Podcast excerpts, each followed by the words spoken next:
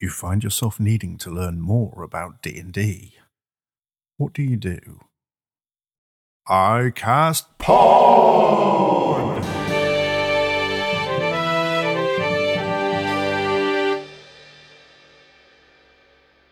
Welcome to iCast Pod, a D&D podcast about creating characters, taking chances, rolling dice, and having fun. I'm Mike, your DM and guide to all things dungeonesque and dragony. In this, our first bonus episode, we're talking about dragons. Dragons are ubiquitous across human culture, and no one really seems to know why. Studies of vervet monkeys show that they have an innate fear of lions, eagles, and snakes. Add those together in the right ways, and you could end up with something that looks like a dragon, so perhaps humanity's obsession with the creatures is in part evolutionary. Or perhaps the tales sprang from earlier times when we unearthed the fossilized remains of dinosaurs without the knowledge we have about them now. Those huge lizards seem primed for tales about gigantic flying beasts with preternatural powers, such as bringing rains or breathing fire. They permeate even into today's pop culture too, with The Hobbit and Game of Thrones both displaying impressive versions. In antiquity, they were featured in Chinese, Greek, and Maori cultures, amongst others. The Babylonians had a serpent deity monster called Tiamat, a name which may be familiar to you, or will be by the end of this episode. In the 1970s, the creatures made their way into a game that evolved from tabletop wargames into something more fantasy based, which provided an ideal home for these reptilian monstrosities. So listen on, intrepid adventurer. But beware, for here be dragons. You down with OG D&D? Yeah, you know me. Originally, there were six types of dragons in D&D. Black, white, blue, green, red, and golden. Dragons took up pages 11 to 14 of the Monsters and Treasures booklet for original D&D, Considering that most monsters at the time warranted only a paragraph or two, it showed how important dragons were to the game. They are in the title, after all. In their original incarnation, dragons looked quite similar to their later and current versions. They already had set alignments, golden dragons were lawful while chromatic dragons were chaotic, and breath weapons that were different for each colour acid for black, cold for white, chlorine gas for the greens, lightning for blues, fire for reds, and either fire or gas for the goldens. They also each inhabited unique terrains and represented different challenges for players of certain levels. Levels 5 to 7 would battle white dragons, 9 to 11 would face reds, and 10 to 12 could fight golden dragons. They could also appear in different age groups, which defined their hit points and breath weapon damage. One major difference with OD&D dragons was their vulnerability and resistance to certain elements. For example, blue dragons were vulnerable to fire, but resistant to lightning and water. They also differed from most monsters, which were supplied only with combat stats, whereas dragons had percentages listed of like how likely they might be to talk with adventurers or be sleeping, possibly inspired by the activities of the dragon Smaug in Tolkien's The Hobbit. Rules were even included for those attempting to subdue a dragon or even trying to sell one. Supplement 1 Greyhawk included four more metallic dragons brass, bronze, copper, and silver, bringing the total to 10. In the Greyhawk setting, metallic dragons could be lawful or neutral. Later, other dragons would fill the neutral alignment and the metallics would remain lawful only. Greyhawk also brought with it the dragon gods Tiamat and Bahamut, albeit without their names, who still feature in 5th edition in The Hoard of the Dragon Queen and The Rise of Tiamat. The dragons gained increased power in advanced D&D, including an ability to induce fear in weaker enemies. The magazine that bears their name. In 1980, D&D saw some new additions to dragons, First with Gem Dragons in Dragon Magazine issue 37 by Arthur W. Collins. He added five new neutral dragons Amethyst, Crystal, Emerald, Sapphire, and Topaz, each with their own territories and breath weapons as before. Then Len Lakofka in Dragon Magazine issue 38 introduced brown, orange, and yellow dragons. Where previously chromatic dragons had been chaotically aligned and metallics being lawful, these three were evil. Dragon issue 62 saw the good steel dragon and evil grey dragon make their first appearance in 1982, and issue 65 had Richard Allen Lloyd continue the chromatic spectrum with his own yellow, orange, and purple dragons in September of 1982. The official material included new dragons too, with six Oriental dragons being included in the Fiend Folio in 1981 and the Monster Manual 2 of 1983, which expanded the roster with Cloud Dragons, Fairy Dragons, Mist, and Shadow variants. Basic D&D showed off its own gemstone versions in the D&D Masters rules in 1985, categorizing amber, crystal, jade, onyx, ruby, and sapphire dragons, which covered a range of alignments and bore little relation to Collins' neutral gem dragons. Then in 84 came Dragonlance by Tracy Hickman, a trilogy of dragon heavy adventure modules to address the fact that although dragons were included in every monster manual, there were no adventures that featured them. There were adventures about giants, drow, elemental evil, and even lizard men, but the best known monster in the game had none. Dragonlance grew into a story of epic proportions, eventually spanning 12 adventures, one for each type of dragon, plus Bahamut and Tiamat. These adventures saw the dragons appearing more as characters than just monsters, and they formed the main part of the plots, with the dragon armies marching across Krynn and taking over vast territories. Dragon magazine continued to focus in on dragons, beginning with episode 50, the fifth anniversary issue, which boasted a special dragon section, which included an article by Greg Rihn called Self Defense for Dragons, which posited that dragons needed to be tougher in game, seeing as how they were continually fending off well kitted out parties of adventurers. It was partly due to this article that dragons picked up extra attacks and some sneaky tricks. From then on, it became tradition for the anniversary issues to include some articles about dragons, which makes sense really, being the game's most notorious antagonists. Occasionally, this meant the introduction of new types, including, in issue 170 in 1991, ferrous metal dragons of chrome, cobalt, iron, nickel, and tungsten, Usually, though, it involved rules variations like Dragon Clerics or another attempt to improve Dragon's damage output. The final Draconic issue 356 in June 2007 reworked the Ferrous Dragons and detailed many of the most famous dragons from D&D's history. Over these anniversary issues, much unofficial lore was added to dragons, making them the most detailed monsters in the game, including Ed Greenwood, creator of the Forgotten Realms and Elminster, who wrote out some 20 some unique draconic personalities in his common column, Wyrms of the North, between issues 230 to 259. 2E or not 2E? After AD&D was reworked in a second edition, dragons appeared once more in the Monstrous Compendium Volume 1. This sourcebook revisited dragons thoroughly, mainly by powering them up. TSR announced, They're back and more dangerous than ever in Dragon 146. Dragons in 2e were given new attacks like Wing Buffet and Snatch and received more hit dice. The White Dragon, which had previously had access to 5 to 7 hit dice, now found 11 available. The Red Dragon went from 9 to 11 to 15. Maximum HP was also bumped up for older dragons, and generally they were more dangerous in 2e. During 2E, TSR released over 25 monstrous compendiums, which included lots of new dragons, including new chromatics, gem and gemstone, metallics, neutrals, and oriental dragons. There were also unique one offs, such as the Astral, Radiant, Planar Adamantine, Cloud, the Steel Dragon of Greyhawk, and the frankly incredible Dragon, which I personally want to know more about.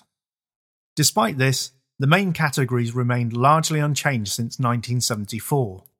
In 1990, the Draconomicon was released as part of 2E, which is not only a great name, but it was also the first Draconic sourcebook, which, although focused on the Forgotten Realms, contained lots of info for dragons of any land and included new dragons into the bargain, bringing Mercury, Steel, and Yellow into canon. Ed Greenwood also brought us another incredible piece of content in the form of the Dracolich, an undead variant that originated in Dragon Magazine 110 and featured in the novel Spellfire, 1987, but really took off in the 2E era when they became the focus of the second Draconic sourcebook, Cult of the Dragon, in 1998. Lastly, 2E managed to, managed to squeeze in the Council of Wyrms expansions in 1994 and 1999, which was a setting that players could take on the roles of Dragonkind themselves. Close Encounters of the Third Edition kind. Third edition again reworked many of the Draconic groups without expanding them, so we see the familiar chromatics, metallics, gems, and orientals. The biggest overall change was that 3E used age differently. Where before age had modified HP, now it was used to broadly distinguish a species. A dragon could now be anywhere from a 4 HD wyrmling to a 37 HD great wyrm. Draconic attacks also became more dangerous as part of an overall power boost for monsters in general. Dragons also cast spells more frequently in 3E, and older dragons with these new abilities became more like the lethal creatures of legend. 3E did include some new variants in Monsters of Faerun in 2001, albeit realm specific, and even more powerful epic level dragons in the Epic Level Handbook of 2002, as well as planar dragons in Draconomicon, the Book of Dragons in 2003. The latter tome was another in depth look at these creatures, featuring information on draconic psychology, physiology, feats, and more. It also included the lesser cousins of dragons, drakes, and worms. 3E also saw two more sourcebooks, both in 2006 Dragons of Faerun and Races of the Dragon, with the latter book introducing players and DMs alike to a new humanoid race of draconic descent, the Dragonborn. May the fourth edition be with you. Dragonborn became one of the core races in 4E, but dragons themselves became more important in the game in general. 4E expanded on 3E's idea of younger dragons being able to be faced by lower level parties, so that more players could experience the thrill of a dragon battle, rather than having to wait until high levels to slug it out with one. The 4th edition Monster Manual continued the work of 3E, using age as a differentiator for level and challenge. A young white dragon was a level 3 monster, whereas an ancient white dragon was a level 24 encounter. This meant that weaker young dragons could be used in adventures for low level players. The free RPG Day adventure, Treasure of Talon Pass from 2008, has a black dragon encounter as its final boss, even though the adventure was set for players of second or third level, which would previously have been unthinkable. Other changes were more balancing for stats, mainly to make dragons more thematic, in line with other overall 4E changes.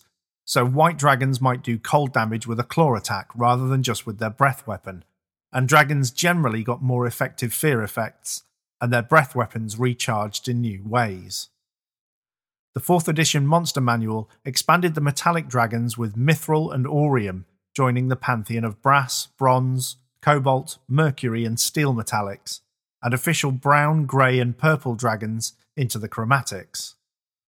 Lastly, the new category of ca- catastrophic dragons appeared in Monster Manual 3 in 2010, who commanded the destructive powers of earthquakes, blizzards, and volcanoes. State of Play now a decidedly core part of the game as they should be, dragons are featured heavily in 5e, with the Tyranny of Dragons storyline, where the Cult of the Dragon seeks to free Tiamat, the queen of evil chromatic dragons, from the Nine Hells.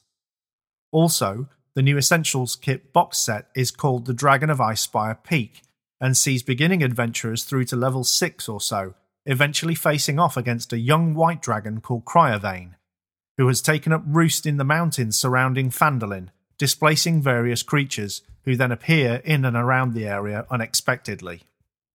5e's monster manual lists among its denizens the terrifying undead Dracolich. shadow dragons, who were true dragons that were either born in the Shadowfell or else transformed by years spent in the plane of shadow, chromatics, black, blue, green, red, and white, metallics, brass, bronze, copper, gold, and silver, as well as the turtle dragon. It continues the subdivision of dragons by age, listing wyrmling as 0 to 5 years, young as 6 to 100, adult 101 to 800 years, and ancient 801 years plus as categories. True dragons fall into the broad categories of the feared, evil, and selfish chromatics and the respected, noble, and good metallic dragons. True dragons' ideals and personal motivations may vary wildly, but all covet wealth to the point of avarice, amassing treasure and hoarding coins, gems, and magical items in lairs, which in turn attracts intrepid adventurers, making the dragons reticent to leave their pile for long, generally only to patrol or feed. Adult and ancient dragons are known as some of the most powerful creatures around, in part due to their predatory cunning, magical abilities, and natural weapons and armour. Colour me chromatic. Driven by selfish greed, chromatics display the worst sides of draconic nature. They believe that the wealth of the world is theirs by right, and that might makes right. Being mighty creatures, they steal from others with complete disregard for commerce. They hoard for the sake of having it and build lairs to defend their spoils rather than for shelter. Most often, these lairs are created in difficult to reach places, hidden entirely, or else in dangerous areas to help deter all but the most brave, reckless, or foolhardy plunderers. Their superiority complex makes them believe that they are the most worthy and powerful of all the mortal creatures, and that they were born to rule tyrannically over all creation. Humanoid races are to the chromatics as livestock are to humans, creatures only worthy of subjugation, their only use being what is designated by their masters. Tiamat, the queen of evil dragons, rules over the chromatics from her lair on Avernus, the first layer of hell. In 5e, Tiamat is a lesser god and can grant spells to followers and worshippers, though she hates to share power like all chromatics. She has five heads, each representing a different chromatic heritage black, blue, green, red, and white, and is huge, as one might expect from a lesser god. She hates Bahamut, the platinum dragon who is revered by the metallics, as well as Asmodeus, who stripped her of the full rule of Avernus and prevents her power from growing further. Chromatic types Black, the most evil and vile of the chromatics, black dragons collect the treasures of fallen peoples. They hate seeing the weak prosper and live in swamps and the ruins of kingdoms. They hate and fear other dragons. Blue. Vain and territorial, blues live in rocky coastlines, searing steppes, and parched badlands. They lord over other creatures in their territory, and any insinuation that the dragon is weak or inferior is dealt with swift and deadly force. They tend to fight protracted battles, often soaring out of reach or attacking from distance with lightning. They sometimes employ wizards, sages, or bards and reward loyalty. Green, tricksters by nature, Greens use misdirection, manipulation, intimidation, lying, and every other trick in the book of treachery and cunning to get their way. They take particular pleasure in corrupting the innocent and good hearted. They collect people that they have bent to their will as much as they collect actual treasure. They favour forested areas and swamps for territory. Red. Reds covet wealth more than any other type and are exceptionally vain. They prefer mountainous regions and high perches with which to survey their lands. Impulsive and rage filled, Reds are vengeful and aggressive, they compete with other Reds for status, using lesser beings to bring them news and information, as well as fearful slaves, while they isolate themselves with their hoard. White.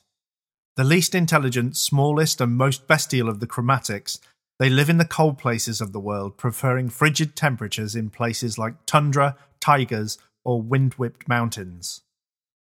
White dragons lack the cunning and tactical nature of other chromatics, but are also the best hunters, being most in touch with their bestial natures. Whites only eat frozen food, and often freeze corpses as trophies to gloat over. Despite their lack of intelligence, they have incredibly long memories, and their capacity for holding grudges is second to none. Whites avoid all other chromatics whenever possible. Metallics.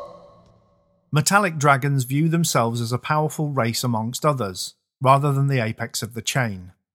Although the metallics covet treasure, it is less driven by greed as by the chromatics, and more for curiosity and learning. They collect relics and items which reflect their personalities and interests. They may also collect dangerous magical items in order to shield other, others from their effects. If an item would serve the greater good, often a metallic dragon can be persuaded to part with it, provided they can make their claim and purpose clear and meaningful to the dragon.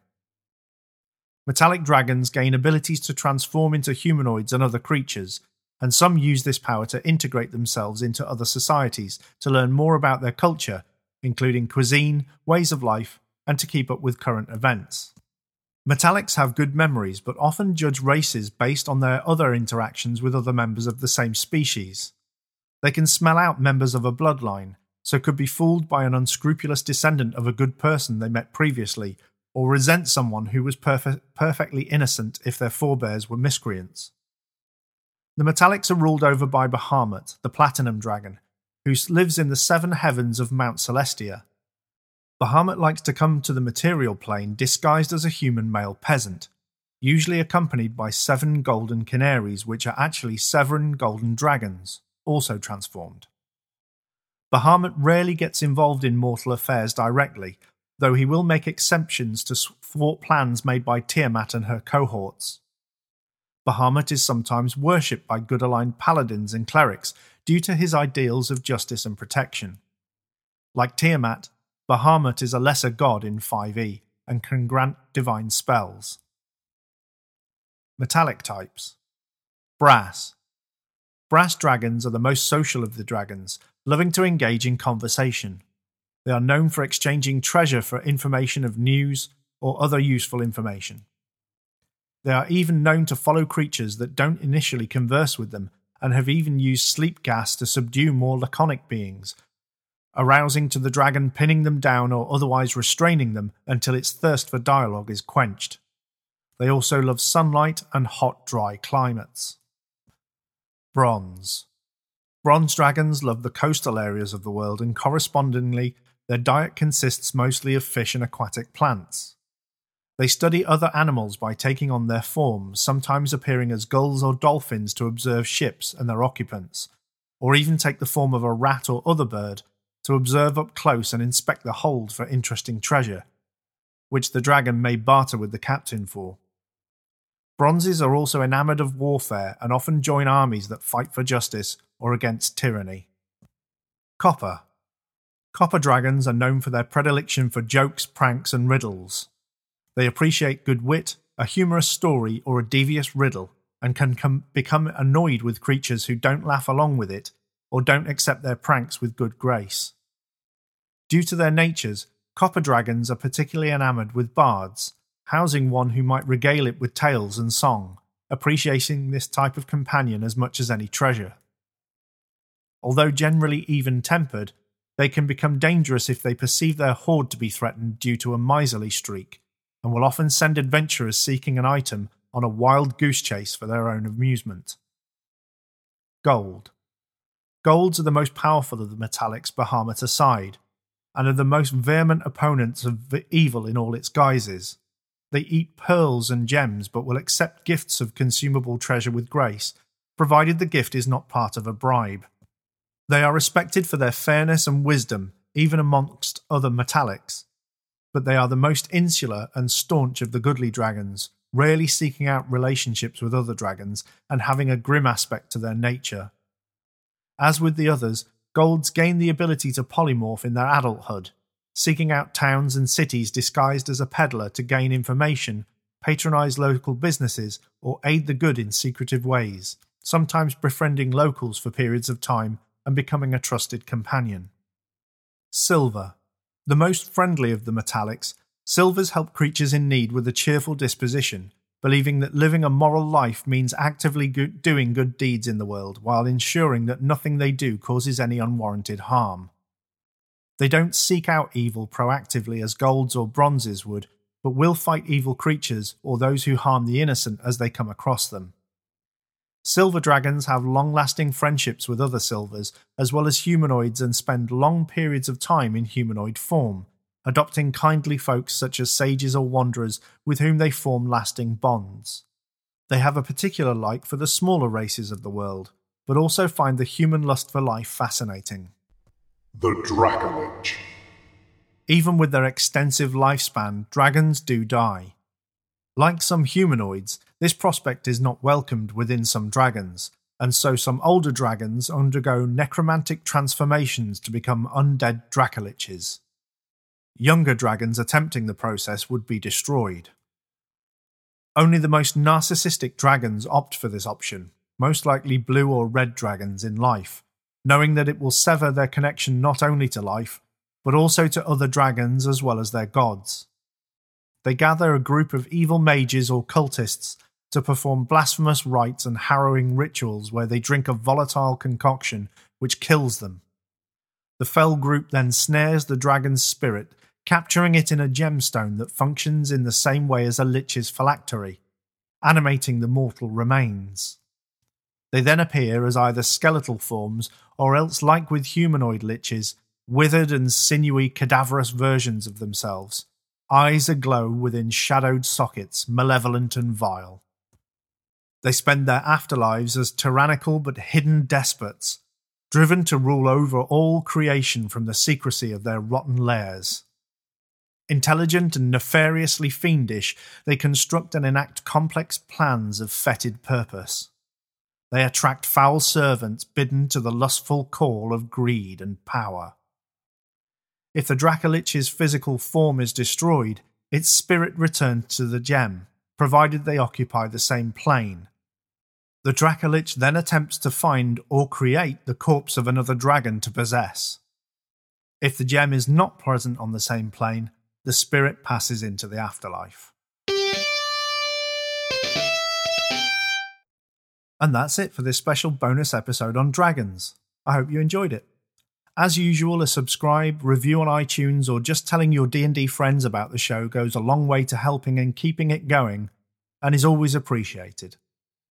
Next week we'll return with a normal episode featuring humans, fighters, outlanders and more. Until then, May Tymora bless your endeavours.